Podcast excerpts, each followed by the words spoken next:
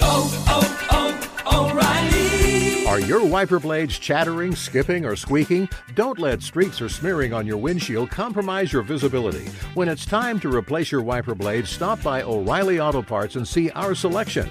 Our professional parts people will even install your new wiper blades while you wait. Stop by O'Reilly Auto Parts today. Oh, oh, oh, O'Reilly. Auto Parts. Maui Nui is on a mission to help balance axis deer populations for the good of our environment, communities, and food systems. On the island of Maui, they've shared over 126,000 pounds of nutrient dense protein with the Maui community. Secure your spot now, become a snack subscriber, and join in helping to build more resilient food and ecosystems on Maui.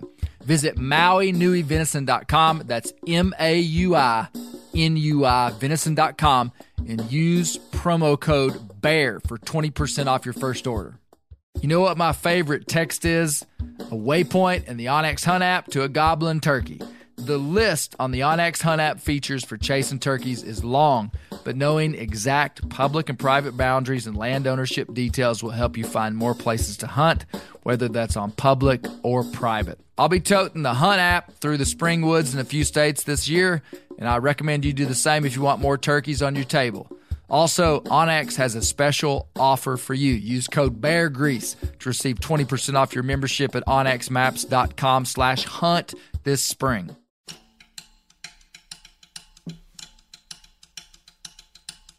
one time that I described him as, as six foot six and in perfect physical condition, a slender but powerful man, and uh, that could outwalk anybody on their best saddle horse in any kind of terrain.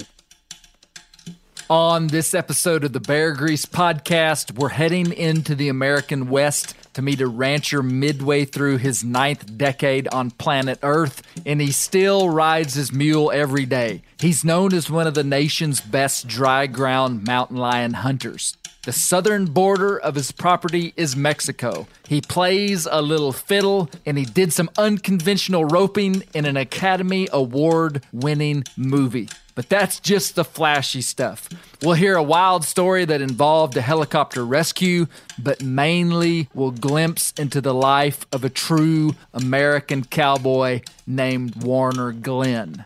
I had expectations of who this man would be, but they were scattered in the desert when I met the real Mr. Warner. This is part one in our series on the life of a living legend, Warner Glenn. You're not gonna wanna miss this one. He always kept up with his dogs afoot, which Right. he did. Right. One day, this young man asked him, he said, How do you do that? And dad said, Well, I just got slower dogs.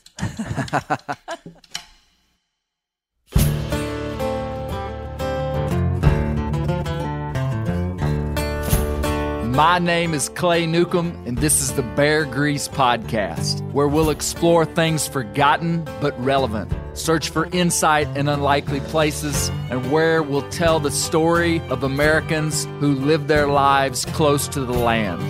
Presented by FHF Gear, American made, purpose built hunting and fishing gear that's designed to be as rugged as the places we explore.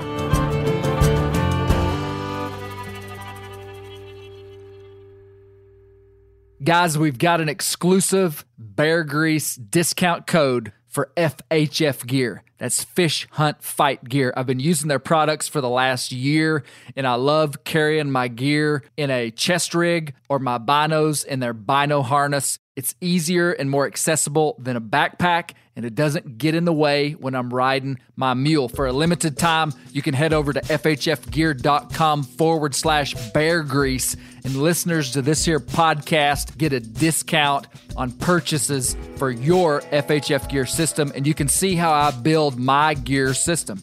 So go to FHFgear.com forward slash bear grease for a special code if you're buying stuff from FHF Gear. Check it out. Fish Hunt Fight, FHF Gear.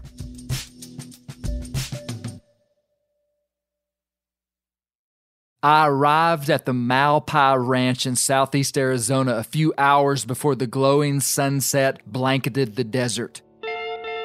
If I'm being honest, I've rarely been more impacted at a first meeting.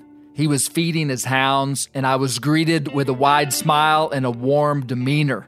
I was a stranger to him, but a more genuine and gritty handshake I have never felt. I was invited to get in the side by side, and we rode five miles west to a remote generator powered well. So, what is that pump doing? It's pumping water into these? Yeah, it fills this tank and it's full all the time. The overflow is what fills this. That way, if I have a float get knocked off or something or a line break, it'll drain this one, but I have that and all the And this time. just waters all the cattle on this side of the ranch. Yeah. Yep. Mr. Warner, how old are you? Uh, I'm I'm, uh, I'm 85. 85. Yeah. So Still working well, 10 hours, 12 hours a day. I tell you, I've been I've been lucky. I sure have. I, I can still saddle my horse and ride, and I tell you, and that's good enough. As long as I can do that, I can get something done. You know. but the saddle's getting heavier every year, and and the hills are getting higher. Warner Glenn is six foot six, slender, and wiry like American barbed wire, the expensive kind. He's wearing a faded salmon colored button up shirt, and his t shirt showing through the neck reveals a tattered collar. His cowboy hat is straw and stained with sweat and dirt. He's an old man, but his eyes are as bright blue as you'll ever see. I find that with age, sometimes a man's eyes brighten almost like they've been bleached by the sun. We made it back to the ranch house, which is quite literally a museum of the West, replete with art, Native American artifacts, photography, old guns and saddles, and antlers. But the dominant theme is beautiful photos of hounds and mountain lions photographed on Warner's hunts, and a huge painting of a jaguar. More on that later. We had dinner with Warner's daughter Kelly, who we'll meet later, and her daughter Mackenzie, and some other friends helping on the ranch. Thank you, Lord, for this food, and thank you, Lord, for the guidance and safety you've given us today. And please watch over us through the night and give us all a good night's rest. Amen. I'd heard about Warner Glenn for almost two decades, and I knew it was time to go see him. He's known in the hound world as one of the best dry ground mountain lion hunters in the nation. Today, he's probably the oldest active mountain lion hunter left. Later, we'll explain what a dry ground lion hunter is, and that knowledge is very important. But in short, I'll tell you that it's one of the most demanding styles of hunting that there is. Warner has lived a storied life of a true American cowboy. Over the next few podcasts, I hope to do the man and his family partial justice in describing their way of life, their character, and their humility. Rarely have I seen the like. It's been many moons since Mr. Warner played his fiddle, but he was kind enough to break it out on my request.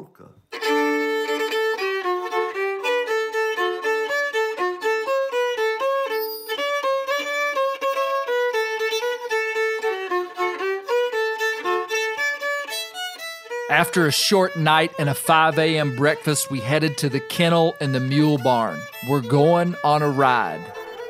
How many dogs do you have, Mr. Warner? Uh, uh, uh, it's, it's 16. 16 Yeah. And- And one or two good ones. I can buy that. So these are primarily walkers, but they're mixed breed dogs. You got Yeah. some a little bit of black and tan. Some of them look kind of dark. Mo- You- most of them have a little something else in them, a little bit of blue tick, and uh, but mo- mostly just wa- walker. I can start putting collars on dogs if you tell me which ones to do. You put that one on him, but don't turn him out. Don't turn him out. His dogs are meticulously cared for. The kennels are clean, and the dogs obey Mr. Warner's every command. Well, tell me about that. What's the name of the dog you said was the best dog you got? Hook, Hook. hook. Why is he the best dog you've got? Uh, He's good at everything. He's a good cold trailer. He's a good strike dog, and, and he'll move out and catch one. How old is he? Uh, that's the trouble. He's 12. Oh wow. Yeah, wow. Still going though. Yeah, he'll be all right this winter, but this probably be his last winter. Yeah. Well, he and I might go out together. I don't know. I wouldn't count on it. Yeah, he's he's one of the best ones. Old Hook is, and that's his full brother right there, and he's not worth it too. Is that right? Yeah, litter mate. Litter mates. Yep. What? So what are we gonna do this morning? Well, we're just going to ride. We're just exercising these dogs. I do this probably four times a week and try to go about eight or ten miles with them, and uh, keep their feet in condition, hardened up, and, and fairly in good shape. Mr. Warner, you're 85 years old and you you're still riding a mule. That's pretty uh, Oh, yeah. unique. How many miles a year do you think you ride? oh my word! I have no idea. I heard him say that you ride you probably ride 2500 miles a year on horseback or Oh mule. no, no doubt.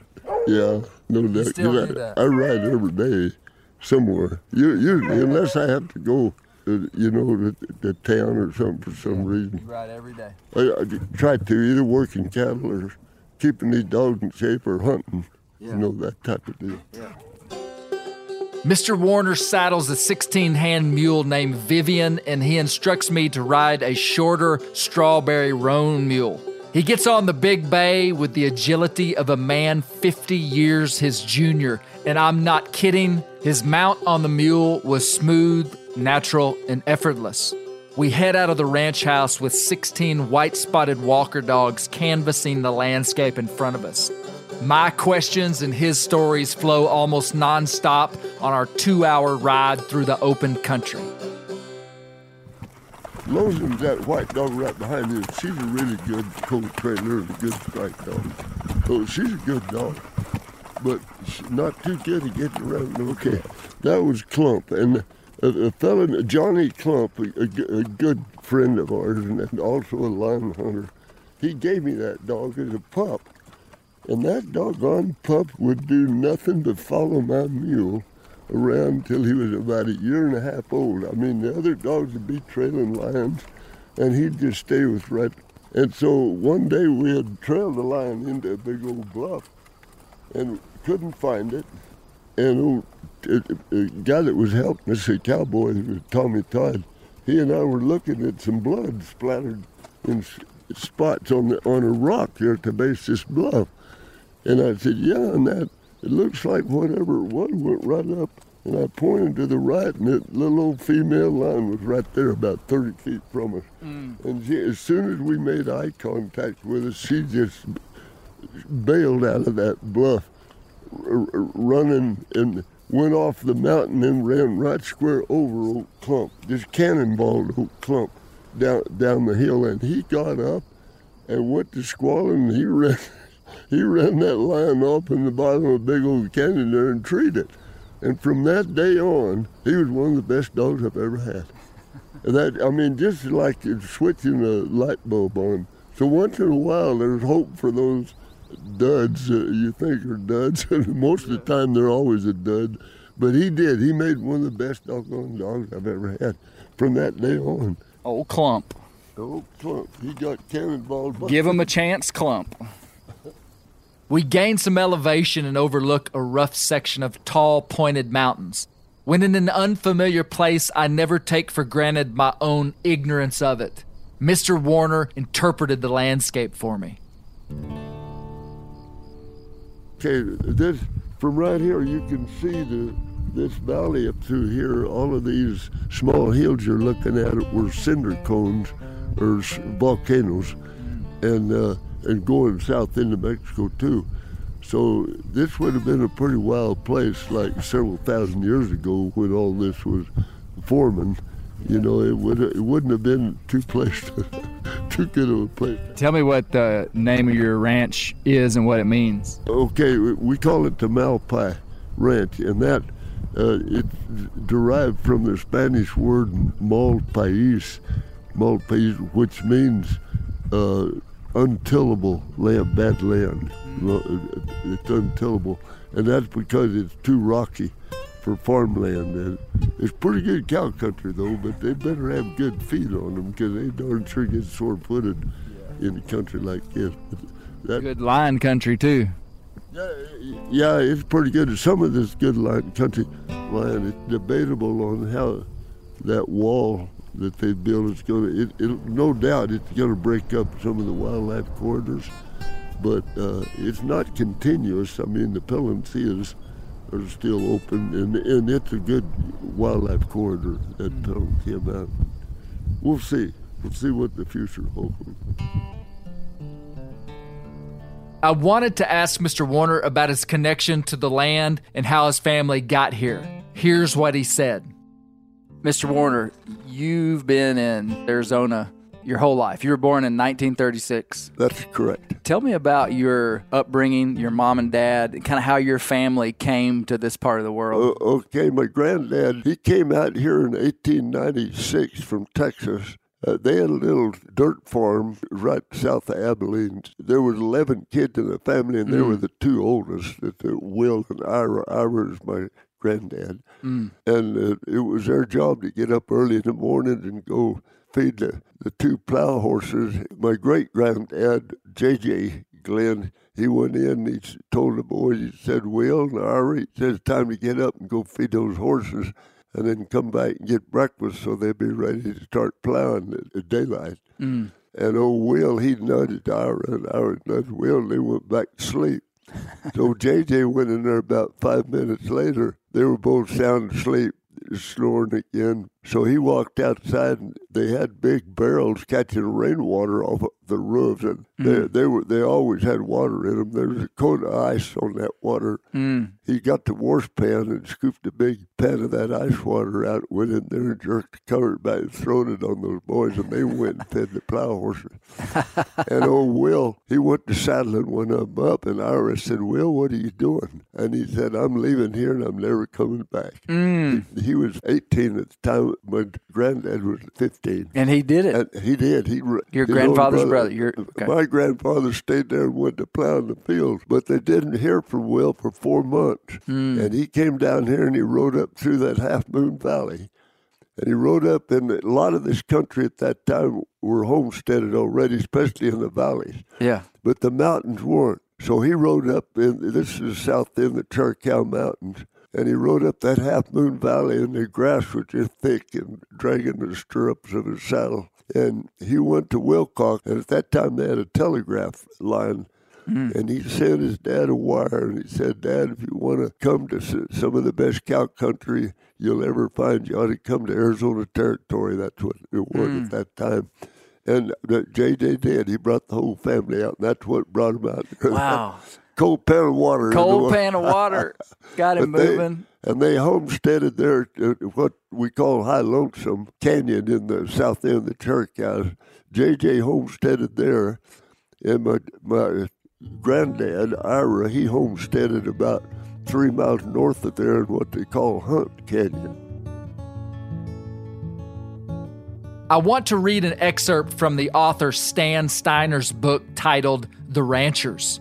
It might give us a window into something that's hard to understand unless you've seen it or have lived it.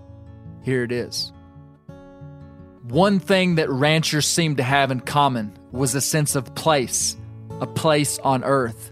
It was not so much that they owned a place on earth, that the place on earth they owned was where their ancestors were buried, where they grew up and would die, where their children were born.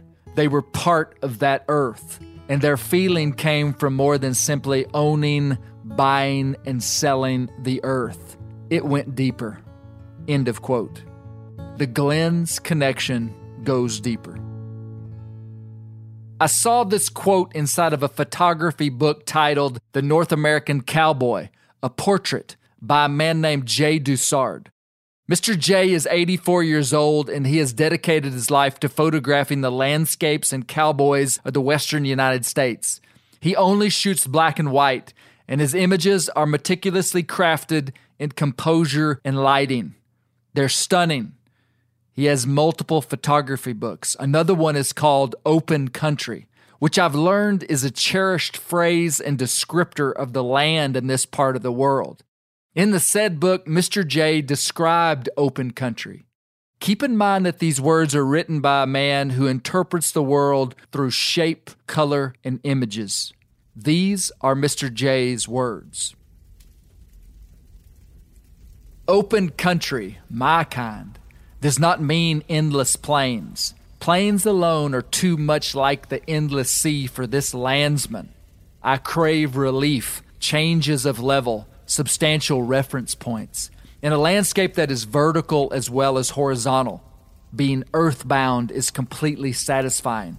From a rimrock high enough to overcome the spherical Earth's disappearing act, it is a mesa or a mountain a hundred miles distance that defines the sculptural reality, that give perspective to the intervening ridges, rifts, bajadas, and drainages. Surrounding this with clouds of monumental proportions, lit at a low angle from 93 million miles, and your photographic potential may even surpass postcard. At age 23, I finally realized what I had been missing space, magnificently articulated by form, relief, light, and unbelievably clear atmosphere, took on a new sense of continuity. I simply wanted to live on this grand piece of sculpture. I wanted to be like a little ant or microbe crawling around on its wondrously complex surface. End of quote. Jay headed west, and one of the first acquaintances he made was with Warner and Marvin Glenn. Listener, take note that I'm holding a sun faded mountain lion skull with the date November 22nd, 1963 inscribed on it. Here's Mr. Jay with an interesting story.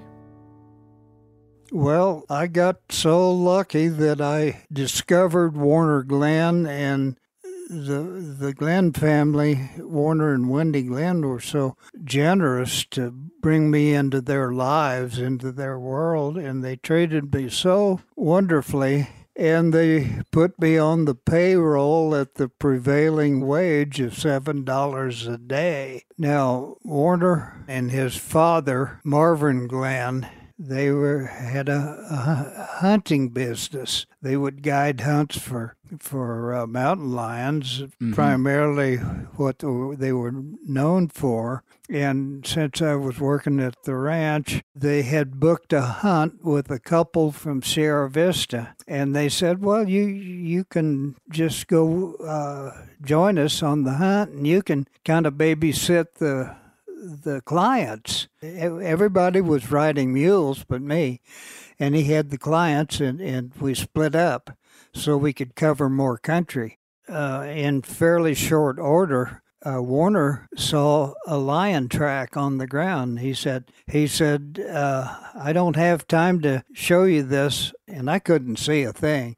And he says, "It's a four-year-old female, and we're going in the right direction."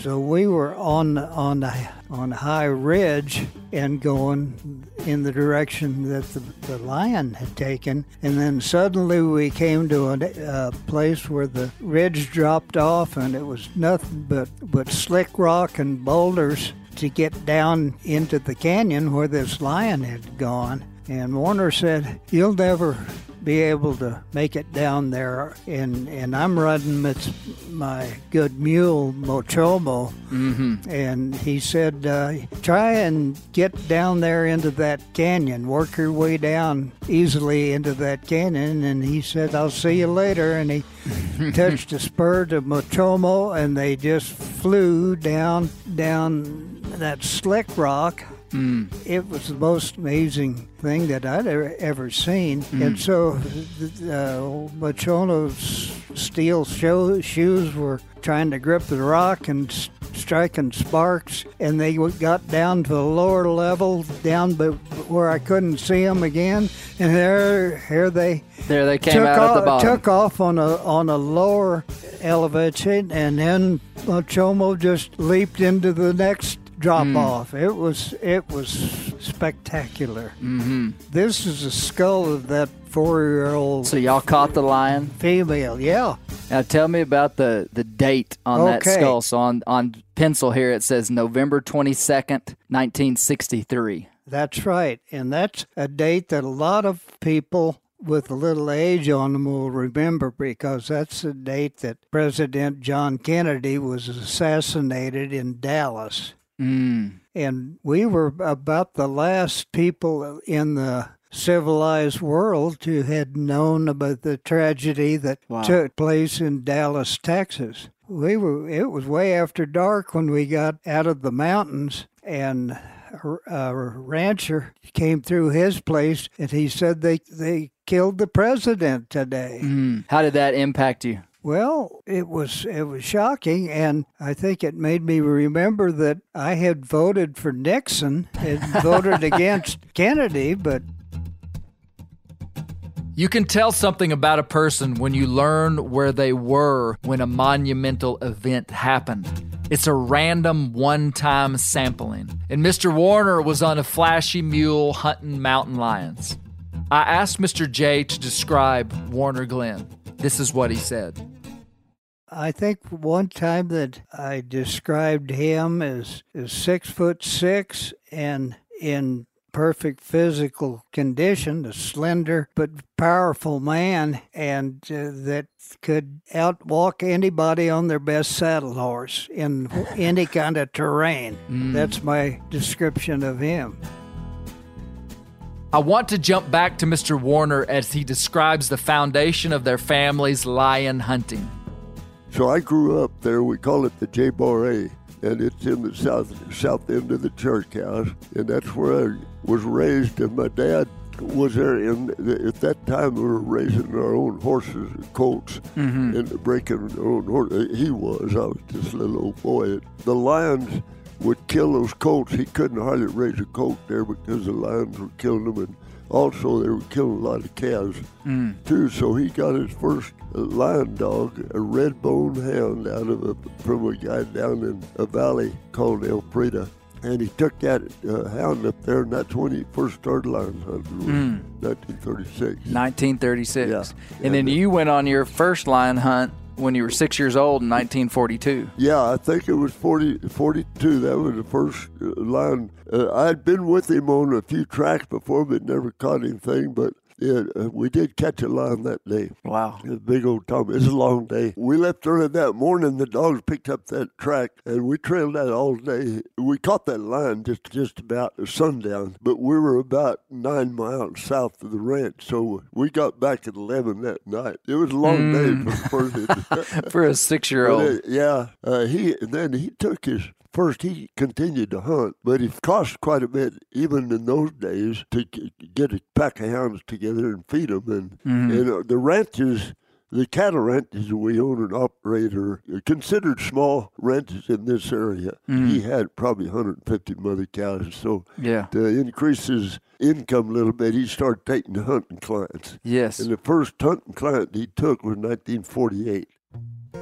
Marvin, Warner's father, would become well known as a mountain lion hunter and renowned guide. He began lion hunting in the 1930s and started an outfitting business in 1947. He was known for a charming personality and his unusual hospitality.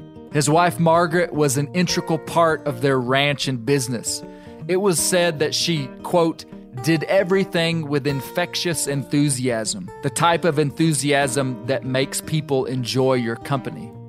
Well, this is actually a quote from a book written about Warner. I hadn't told you about that yet. The book is titled The Life and Times of Warner Glenn A Glimpse into the American West, written by Ed Ashurst.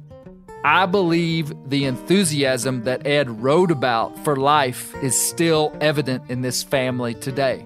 To understand more about Mr. Warner's upbringing, I couldn't overlook a peculiar streak of good fortune that, of all places, came from Hollywood. I bet you weren't expecting that. Here's the story. when when you were 15 years old, you and your father Marvin were in a movie. You roped a lion Yeah. on a on a movie that won an Oscar. And nowadays, they wouldn't even let you film that.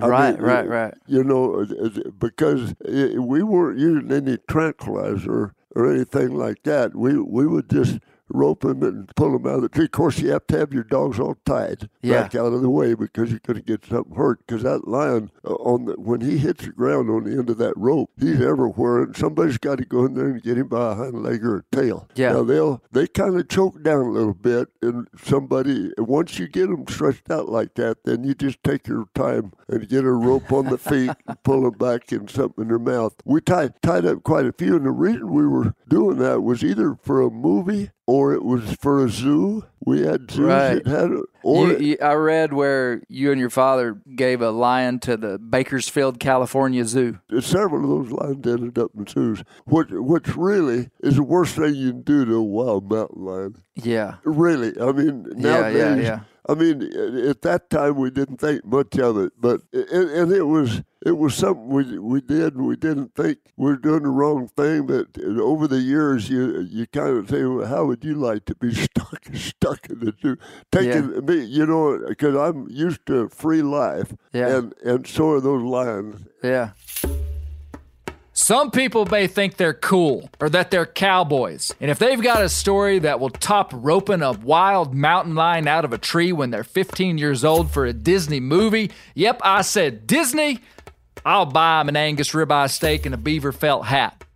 Mr. Warner went on to describe how this movie impacted their lion hounds for decades to come. And a fellow by the name of Larry Lansburgh came out and got us to help him film that. And it was really a story about a hound that had got that came across the Mexican border. And Disney actually they brought a Walker Hound, Treeing Walker Hound that was nine months old. A fellow by the name of Jay Sisler had trained the dog. This is a nine month hound pup, you might say. Yeah. And that son of a gun took, well, I mean, he just did everything that we asked for him in, in the movie. Yeah. I mean, yeah, he did, and and it's kind of a cute little story. Uh, Rex Allen narrates it, but anyway, it went on to win the Wow. Academy Award that year for the best live action short. It was Okay. a short, a twenty minute short that showed with Okay. a feature film. Oh, wow. That's something. Before that picture, we most of all our dogs were black and tan or red bone, blue tick, Hmm. uh, you know, red tick, that type of just the old English breeds, and good dogs. I mean, we had some good son of a gun. And then when we saw that walker that that they trained was a walker, a treeing walker. Out, out of somebody right there in your country. I'm Ah. not sure. So when the movie was over, Daddy tried to. uh, They called in the in the movie the dog is called Paco. That's Okay. his name in the movie. So he tried to buy old Paco, and, and they wouldn't sell him. They, they Mm. said, "No, we gotta. We might need him for this and that and other." Which they did later. They came back and filmed something for that uh, Disney Presents at night. Okay. They, came and they had to do it all. They had to film all of it while he was a pup. That, so they wouldn't sell him Paco. So he said, "You know, I'm going to try to give." He bought a female out of Finley River Chief. Okay. Uh, out of Missouri, I think. yeah. And then he bought a male out of House of Bali. Okay. And the two, uh, the male was two, and the female was a yearling. So we got him and started raising pups. And both of those dogs ended up being good. They were all. Hmm. Those were just those were coon talking about coonhound stock. You bet, and and and, and they made wonderful lion dogs, and Mm. we raised we raised pups out of those for eight or ten years, and that's one. Some of those pups are scattered all over the country, and some of the dogs nowadays are still related. Wow. Go back to houses, of Bali and Finley River Chief, really way, way Yeah. back. It's hard to believe, but the Hollywood hound that came from the East was one of the most impressive young hounds Marvin and Warner had seen. They tracked it back to Missouri and built a line of lion dogs with some of Paco's relatives. A good lion dog is wherever you find him. As a parent, nothing keeps me up at night more than the idea of something happening to my children. But if something happens to me and I'm not around to protect them, that's a true nightmare. Having term life insurance for myself is crucial because I can rest easier knowing my children and loved ones can have some financial support even if I'm not there. That's where Fabric by Gerber Life comes in. Having life insurance just gives me that extra confidence throughout the day, knowing that my family will be financially cared for if something bad happened to me. Fabric by Gerber Life is term life insurance you can get done right here, right now. You can be covered from your couch in under 10 minutes with no health exam required. Join the thousands of parents who trust Fabric to protect their family. Apply today in just minutes at meetfabric.com slash bear. That's meetfabric.com slash bear. M-E-E-T, fabric.com slash bear. Policies issued by Western Southern Life Assurance Company, not available in certain states. Prices subject to underwriting and health questions. Montana Knife Company was founded by Josh Smith, one of the world's most experienced master bladesmiths. He's been making knives for 30 years. Made in the USA and manufactured locally in Montana. The knives come with a multi generational warranty and free sharpening. Designed, tested, and built by hunters, MKC is a hunting knife company first and foremost. They have the sharpest knives out of the box and the easiest knives to sharpen. And that is the dadgum truth. You better be careful with them when you get them. They are sharp. MKC is a fast growing company.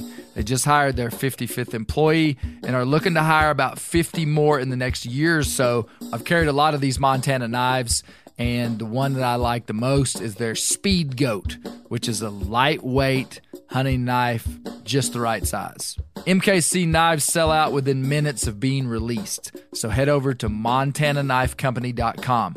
They have new knives for sale every Thursday at 7 p.m. Mountain Standard Time. So check their website and sign up for their text and email alerts.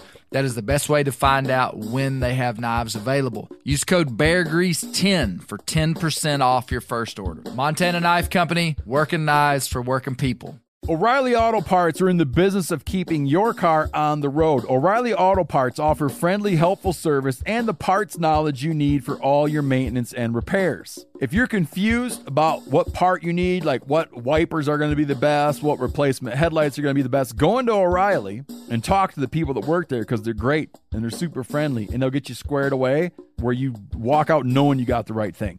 They've got thousands of parts and accessories in stock, either in store or online, so you never have to worry if you're in a jam. Do you need your windshield wipers replaced? You need a brake light fixed? You need some quick service? They'll help you find the right part or point you to the nearest local repair shop for help. The professional parts people at O'Reilly Auto Parts are your one stop shop for all things auto do it yourself and you can find what you need in store or online. Stop by O'Reilly Auto Parts today or visit us at o'reillyauto.com slash meat eater. That's o'reillyauto.com slash meat eater. I asked Mr. Warner about his connection to the beast of burden, of which he is quite fond. I'll give you one guess about what my next question is about. Well, I want to talk about mules.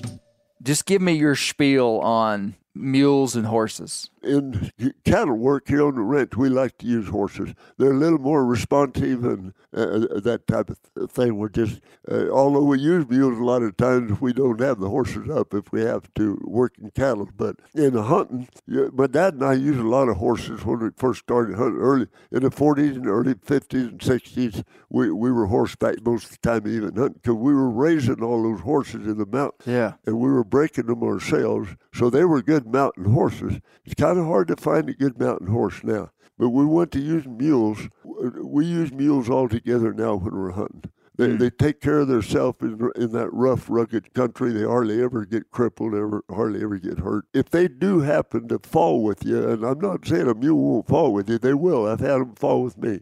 But usually when they get in a real bad place and fall or get in a tight situation, they'll, they'll kind of relax and wait a minute. They don't panic. Where a, pa- a horse will usually panic and go to lunging or kicking and get frantic. Well, you might find one occasionally that would, but most mules will settle down and take care, kind of ease out of a tough situation. And in doing that, they allow you time to step out of the middle of the trouble. Yeah. Too, they're not they're not lunging and fighting. Uh, and I tell you, when you get it, when they go down with, if there's a pause, you better take advantage of it. You better get out of the way. I'm going to remember that. Yeah, it, it, You, hey, you told me a statement today. You said uh, you said we've had some good mountain horses, but I sure felt sorry for them. Oh, oh, yeah. Well, a lot of the old timers around said, Warner, why do you ride mules all the time, hunting uh, rather than hor- horses? And I said, well, to tell you the truth, I just you know I just don't feel as sorry for a mule as I do a horse. I Uh. Because I figure that mule's going to take care of him and me both, or she right. and me. I'm not saying there's not some good mountain horses still around. Some of the hunters still use horses quite a bit, but by and large, most of the, the mountain lion hunters in our area use mules. Using now, mules. most of the time. Tell me Yeah. about uh, tell tell me about your mule Mochomo. Well, I tell you. Yeah, Okay. and he came out of Mexico. We, at that time, th- this would have been like 56, 57, 58, 1956, 57, 58. We were doing a lot of hunting in the northern part of Sonora Yeah. in, in these mountains that you can see from here south of us. And uh, they had a mule called Mochomo down there that one of the wranglers down there was riding. So when we came out of there, the, the rancher was making, Armando Varela, he was making some really good horses. He, he had bought some real fancy studs. And he said, for payment for catching some of the lions down there, he said, Warner, I want to give you one of these good horses. And I said, man, Armando, I, I said, I would really rather have that bay mule called Mochomo. and he said, you would? And I said, yeah. So he gave me the mule. Mm. He, that's where he came from. And he's one of the best mules I've ever ridden. Really? He was a little wild and rank at first. He, I got, Really? he kicked me a time or two really bad, but he got over that when he got about 18, 19 years old. He got, It took a while. took a while. What was your favorite mule of all time? Well, I, I tell you, I, I've had a lot of. Yeah. But but uh, of all time, if I had my pick for one to stay with, I had a white mule called Snowy River, Mm. and and uh, he would well he would do anything you wanted him to do it, and he would do it good. Mm. And he was willing. He never balked. I mean, he was good in rough country. You could go ahead a cow on him. Uh, I mean, Carry you, a you line. could work cattle on him or do it. He's just a good all around mule. But Car- he'd, he'd carry a mules. lion too. I, oh yeah, yeah. He carried a lion. Yeah. yeah. It's, it's some mo- most of our. I tell you, they're not afraid of a lion as much as they are a bear. Mm. It, it seems like our mules here. Of course, they don't. We don't bear hunt much. It's just Yeah. very rare that they're even around. I, I've had. I, I'm riding. A, uh, you'll see her in the morning, Vivian. Uh, she's she's one of those. H- How big a mule do you like? I, I don't. I don't like them too big. I, I like a mule that weighs probably ten fifty to twelve fifty. These are pretty big mules you've got though. I mean, they're some of them are. 16 hands probably. Are they that yeah, tall? a couple of them, couple of them probably are. But you're a big, you're a They're- big guy. They're they're a little bigger. Th- th- Those are good mules, the ones we got now. But I'd rather have a little smaller one. I'd rather have one. Uh, Snowy River was probably he'd have probably weighed ten fifty, Okay. uh, something like that. Yeah. When he was drawn down, Yeah. drawn down good condition. Yeah. Mochomo would have been too. Mr. Warner's love of mules is music to my ears. And as you know, I'm fond of the animals too. But my fondness should not mean that much. But coming from him, it should mean a lot. Warner's not on Instagram trying to look cute and flashy. Dang, I wish he was. No, I don't. It's now mid morning, and we've ridden to one of the highest points on the Malpai Ranch. Our mules are facing uphill towards the west. Mr. Warner shifts around in his saddle and points to the south. The life of the Glenns can't be understood without a realization of where they live. The landscape defines their existence. The southern boundary of the ranch is the Mexican border, and he's got some wild stories. So, what those mountains are in Mexico. Yeah, all of this country you're looking at right south of us here, we're in old, old Mexico. That big range you see right there, kind of southeast of us, is, is the starting of the Sierra Madre Mountains in Mexico, and they're continuous clear to Mexico City. I can I can see the wall down there. Oh yeah, yeah. That's what Wow. line is. That you can see it on that side going out through the hills, and then that side going into the mountains. So, just used to it was just a a, a, a barbed wire Ju- fence. Just a barbed wire fence, yeah. When we bought the ranch, it was just a, it was an eight strand barbed wire fence, and they had a steel T post every 12 feet. So it was a pretty good fence, but it was old. It was wore out. We were mending fence all the time. So that, was- that and then the first thing they did was build a vehicle barrier, and that was in the early 2000. Of course, the vehicles could still get over it. I mean, they would just ramp over it. Really? yeah.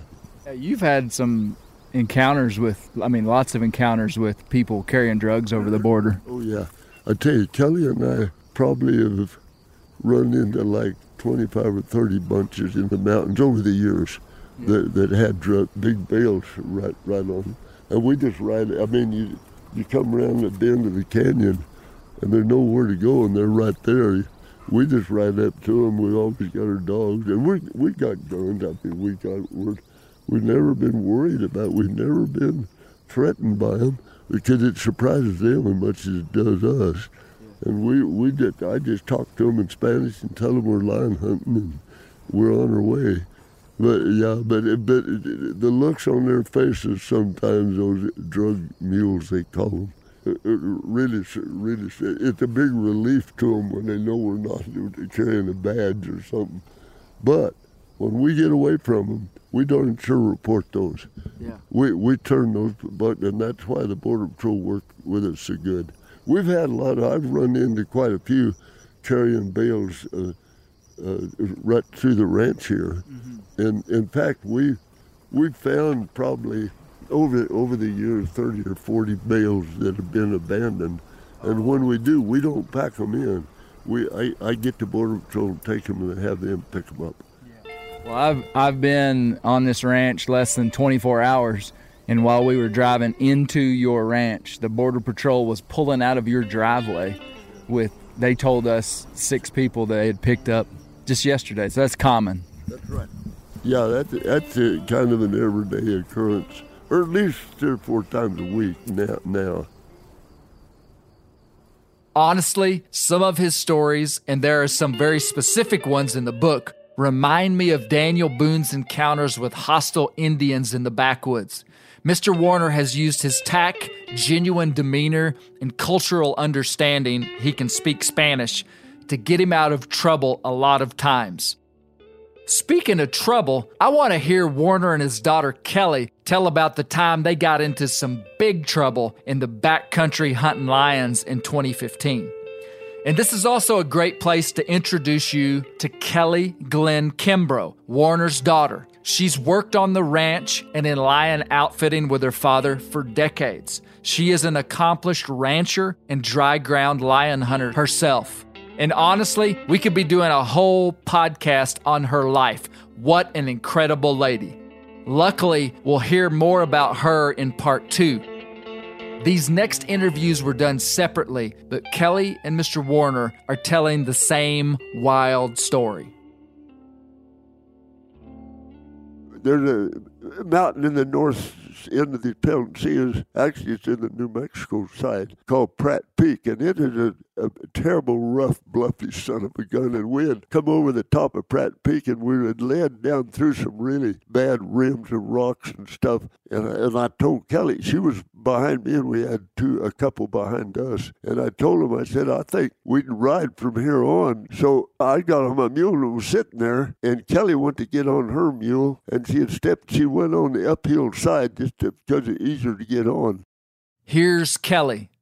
And it there was about a couple inches of snow on the boulders and stuff. On our mules, we do it all the time. We get on the off side. If that's the uphill side, we get on the off side. Right. So I stepped up on a boulder and put my right foot in the stirrup to get on. And when I did, the boulder cr- was cracked from the freezing and thawing, hmm. and it broke off and it hit her on the back leg. I had just, it was literally the second day I started riding after having my shoulder rebuilt. Hmm. So I didn't have my full strength and I was able to grab on to the saddle, but my right foot was hung on the stirrup. Hmm. So I was off hanging on. It, it, it was going to be a t- disaster. And the mule has She is lunged. bailing off the mountain, and it was frozen ground, boulders. It was a terrible deal. And I knew it was going to hurt if I hit the ground, so I'm trying to hang on. And then she stepped. This leg was back here, and she stepped right on it, and it broke it in seven places. But what it did, mm-hmm. it flipped it around backwards. But when she stepped on it, it jerked this foot out of the stirrup. Mm.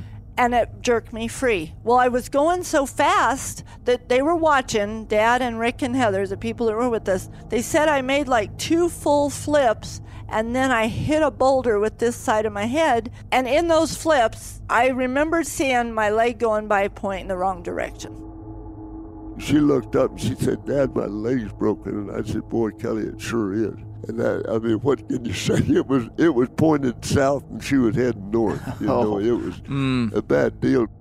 there was blood spewing out. I had put like a 357 bullet hole right here and fractured this whole corner of my skull in one inch when oh, I hit that rock. Wow. But it was just pouring blood, but it didn't hurt. Hmm. This hurt. Hmm. And he said, I know. And he grabbed my leg and he said it was like a bag of bones. It was just loose. There was a man and his wife with us, and the, the man, Rick, he, he got Kelly by the arms and held her there on the hillside just to help her stay, stabilize her so she wouldn't slide or roll any further down the mountain. I could see, I, I knew I had to straighten that leg. I mean, we were way up there. We knew we were going to have to have her evacuated somehow. So I went ahead and I told Kelly, I'm going to straighten your leg, Kelly, and then we're going to splice it and we'll, we'll immobilize it. So I, I just pulled it out and pointed the toward the right direction. Yeah. I went ahead and cut four or five of those yucca poles into a, a stalk that grows out of the yucca plant. Mm-hmm. Cut them in about 18 inches, and then I took them down there and I had a roll of that electrician's tape in my saddlebag, and so we we got it. We got those. We used those stocks for uh, splints and taped them pretty tight with that electrician tape. And then we went. This was 11 o'clock in the morning and this was De- this was last day of December, and cold. We knew it, there was snow, about an inch of snow on the north slope. We were on the north slope, Wow. so it was slick, and the ground was a little frozen. It's, it's kind of an uncomfortable place. Then we tried to get cell service. No service because we were in a basin on a peak. So it was all blocked. What was your anxiety level, fear level? Well, I hurt really bad and I was laying, it was 27 degrees. I was laying there, the man was still holding me. I honestly thought they'd get me out of there pretty quick. I thought, I know I can't walk out of here. I wasn't panicked Yeah. and I never went into shock, which is amazing. The hounds kind of grouped around me. One of them, I didn't realize it, it was so much, was licking blood off of me. And Warner and uh, Heather took off and hiked up to the top and got cell service. And then they started coordinating this rescue. Well, a rescue helicopter came within about an hour and they circled us and they left.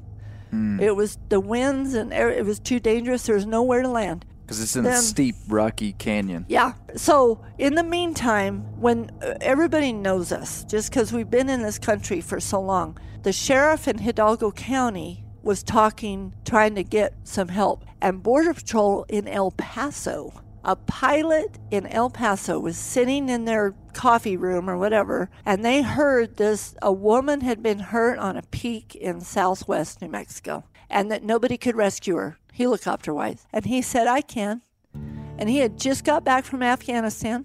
And there was a guy there that day, a Border Patrol supervisor mm-hmm. that wasn't a pilot. He said, I'll go with you. And they loaded up in one of those little Border Patrol helicopters. They flew to the mountain. They got there about six hours after I'd been hurt because all this took time. Wow. They landed on a boulder 175 yards above us on a, on a saddle, and it was sundown already. And Warner had ridden off to the valley and gotten one of those basket stretchers How far were you from a guys rancher. back in from the truck? We were like three or four miles from the truck, Okay. but it was terrible country. Yeah. Border Patrol got the coordinates. They started riding in on horses, hiking in. There was nine Border Patrolmen showed up there at this, hmm. and one came, and they all knew us. And one guy came right to me, and he goes, "I'm not allowed to administer pain medicines, but I have some Advil." And I, so I took two. But then I was, in, I was hurting, and Wow. So you're you're laying there on the rocks for seven hours. Yeah. With no pain medication. Yeah. Busted face. Yeah. Broke And leg that's bad been broken set by leg. your dad. Yeah. But Warner and Rick, about two or three hours into it, they dug a because literally we were like this angle. I mean, it was incline. the whole time you're just Yeah. holding yourself. So they dug out some rocks and stuff, and put a saddle blanket, and then I could sit, I could finally relax and be down and not be slight. And that poor man that was holding me had held me all that time. So when they did that, then I said, I told him, I said, Rick, you, I'm cold. I said, you're going to have to build a fire. Well, there was snow on everything.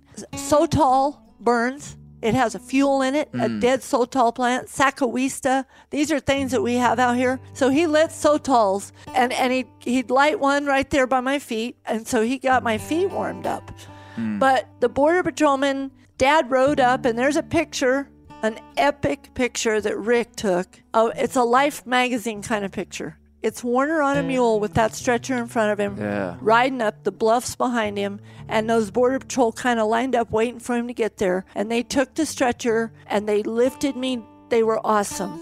And they put me in that basket stretcher. And then those guys, by now it was dark, and they carried me all the way up there never one of them slipped or fell. I mean, they just, they were a team.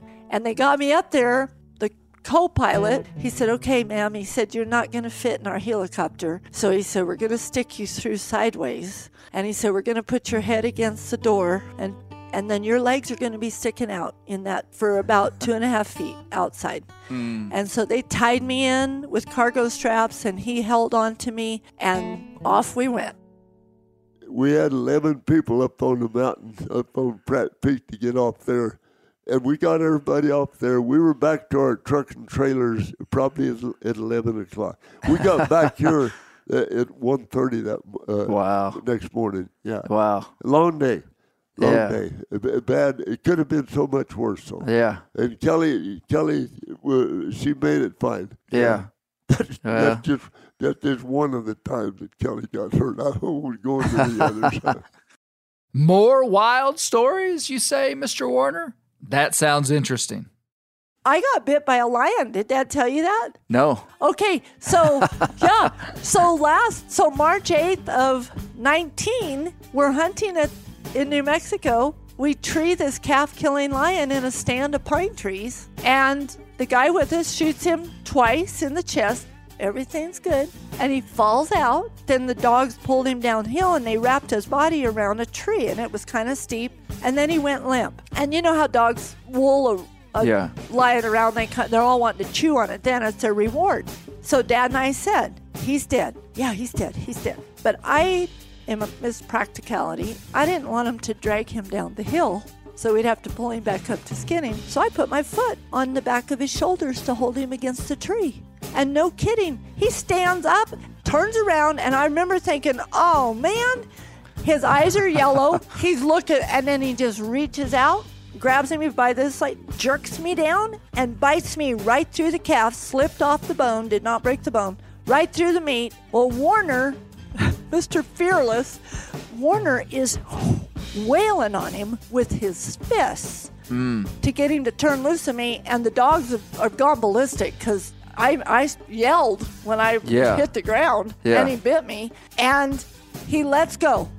Then he takes off and runs off, and the dogs went, and Warner went, and Warner shot him point blank with his pistol. Well, the poor guy with us had never been in on a lion or any of that. First, he says, Did you see him bite you? And I'm like, Yeah, I did. and I'm thinking, Oh man, I'm thinking he broke my leg. It hurt. I said, Go help Warner. So I took off my shoe and rolled up my long underwear, and blood was everywhere. And I had 14 puncture wounds the canines and the claws. So I put my foot against a tree and gently pushed. And my experiment was if it moves, it's broken. Uh, and if it doesn't. So by the time they got up there, it hadn't moved. And I said, Dad, it's just superficial. Just superficial. it was a Just mess. 14 puncture wounds. It Don't worry, Dad. mess. Let's go. Well, ironically, we bandaged it up and stopped the bleeding and went down and skinned the lion and rode out an hour and 45 minutes to the truck. And so they gave me a rabies shot in each puncture. Hmm. They don't sew up puncture wounds. Yeah. You know, it took 75 days for those to heal. But I drove back over there the next day. We caught two more lions in the next three days. I hunted. There was no pain. Mm, yeah. And we caught two more lions on that hunt. There were calf killers. On part one of this podcast series, we've just barely introduced the Glenns, and they've given us insight into their lifestyle, history, and some iconic family stories. Next episode, we'll dive in deeper into the craft of dry ground lion hunting, and we'll learn that Warner was the first person to document a live jaguar in the United States. He wrote a short book about it called Eyes of Fire. We're going to hear the whole story directly from him. I truly cherish the opportunity to highlight families like the Glenns. In my opinion, Mr. Warner is the embodiment of a living legend, and we haven't even heard half the story. Later, we'll learn how he and his wife Wendy, who has since passed away, helped start an influential conservation group called the Malpai Borderlands Group. You also haven't heard about the fist fight in his younger years that catalyzed a life altering change in Mr. Warner about how to deal with confrontation. Later in his life, he'd be known as a diplomat for the open country of southeast Arizona. Here's what Kelly had to say in closing about her father. We have a unique lifestyle. We have a unique family because we were raised to respect each other, to be cohesive, to collaborate, whether it was to collaborate with our family to get it done or to collaborate so the with changing of time and conservation becoming such a big deal uh, you know we are so blessed mackenzie is sixth generation Yeah. she will carry on the ranches she wants to we've Yeah. given her every choice not to what she's doing right now in her side business we want her to be able to develop something that she can call her own Yeah. because until Warner's gone and then I'm gone, she will be under the umbrella. You know, she won't be the leader. However, Warner has gracefully let Mackenzie and I take on more and more. Mm-hmm. And we do it respectfully. I know the answer, but I ask Warner. Mm-hmm. One thing I think is left out in a lot of families as they transition through the generations, a lot of times the elderly generation doesn't really give the next generation a lot of respect because they're still stuck in that in that mindset and they are still in power. Hmm. And dad's pretty good at that. He's pretty there's now and then he'll he'll say he'll say something real quick and forceful and then he'll backtrack immediately and say tell me the rest of the story because I know the rest of the story. It's like whether it was to do with the border or whatever was happening, I'm the one that's getting the emails, the phone calls. Mm-hmm. Dad has a great life. He's he goes and exercises his dogs. He does his ranch work. We kind of run interference mm-hmm. with with the way life is nowadays. As mm-hmm. you know, there's so many issues. Mm-hmm. But I would just say something that's forgotten in a lot of families and is maintain your traditions and your the history of your family and the ethics and respect and morals of your family, your community, your environment, your landscape mm-hmm. because we're only here for a short time, but we need to, when we leave, we need to be remembered as Warner will be as a legend. It's been a great life. I've been so blessed to have such a mentor, Yeah. and sometimes it's been really tough because I'm a woman in a man's world. Mm-hmm. Luckily, my dad has respected women and Yeah. their and and the fact that they can work equally hard. Like I said earlier, be your personal best. Mm-hmm. Do your best, and that's what Warner. That's all he asks of people, whether it's mm-hmm. clients or family or mm-hmm. whatever. That's incredible. We did a we just did an extensive podcast series on Daniel Boone. Yes. What's wild about the end of Daniel Boone's life? Boone lived to be 86 years old. They said when he was an old man, he hardly recognized the life that he had lived.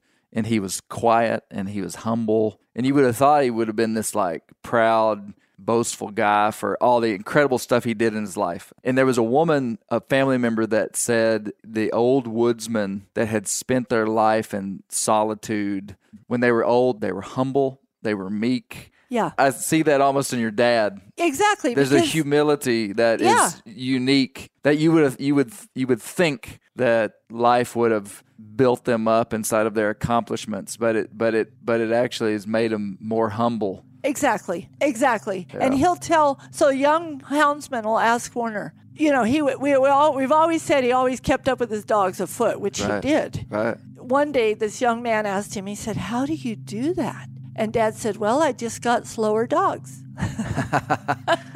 Humble. But yeah, Humble. yeah, Yeah. humble. And just like the example of that lead dog way up there quietly going on, the old dog. We have Mm-hmm. an old dog named Hook. And when you see Hook 200 yards out there quietly going on, that's a Warner. You know, that's an example of what Warner is.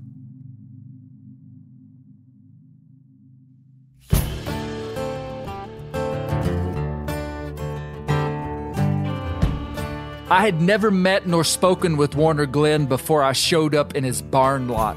I knew he was a man of character and a man of the land, but what impacted me the most was something I wasn't expecting. It's a trait that the gunslinging John Wayne images of the Western cowboy typically don't embody, which is an authentic humility.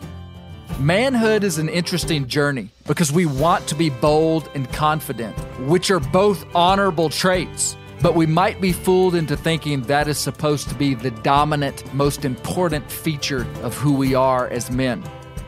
However, what Mr. Warner showed me in the very short time I was with him, that confidence and boldness flow out of humility and servanthood of those who you're around.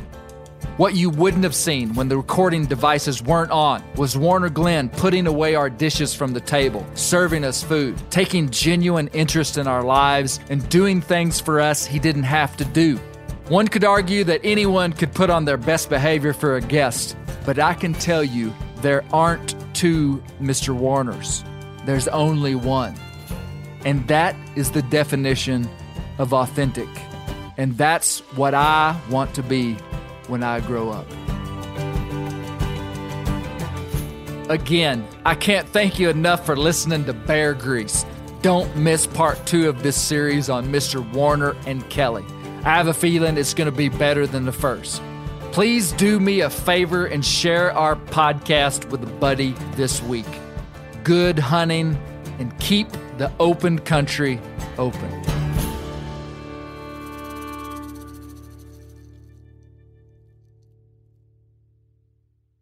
This show is sponsored in part by BetterHelp. Around New Year's, we get obsessed with how to change ourselves instead of just expanding on what we've already done right.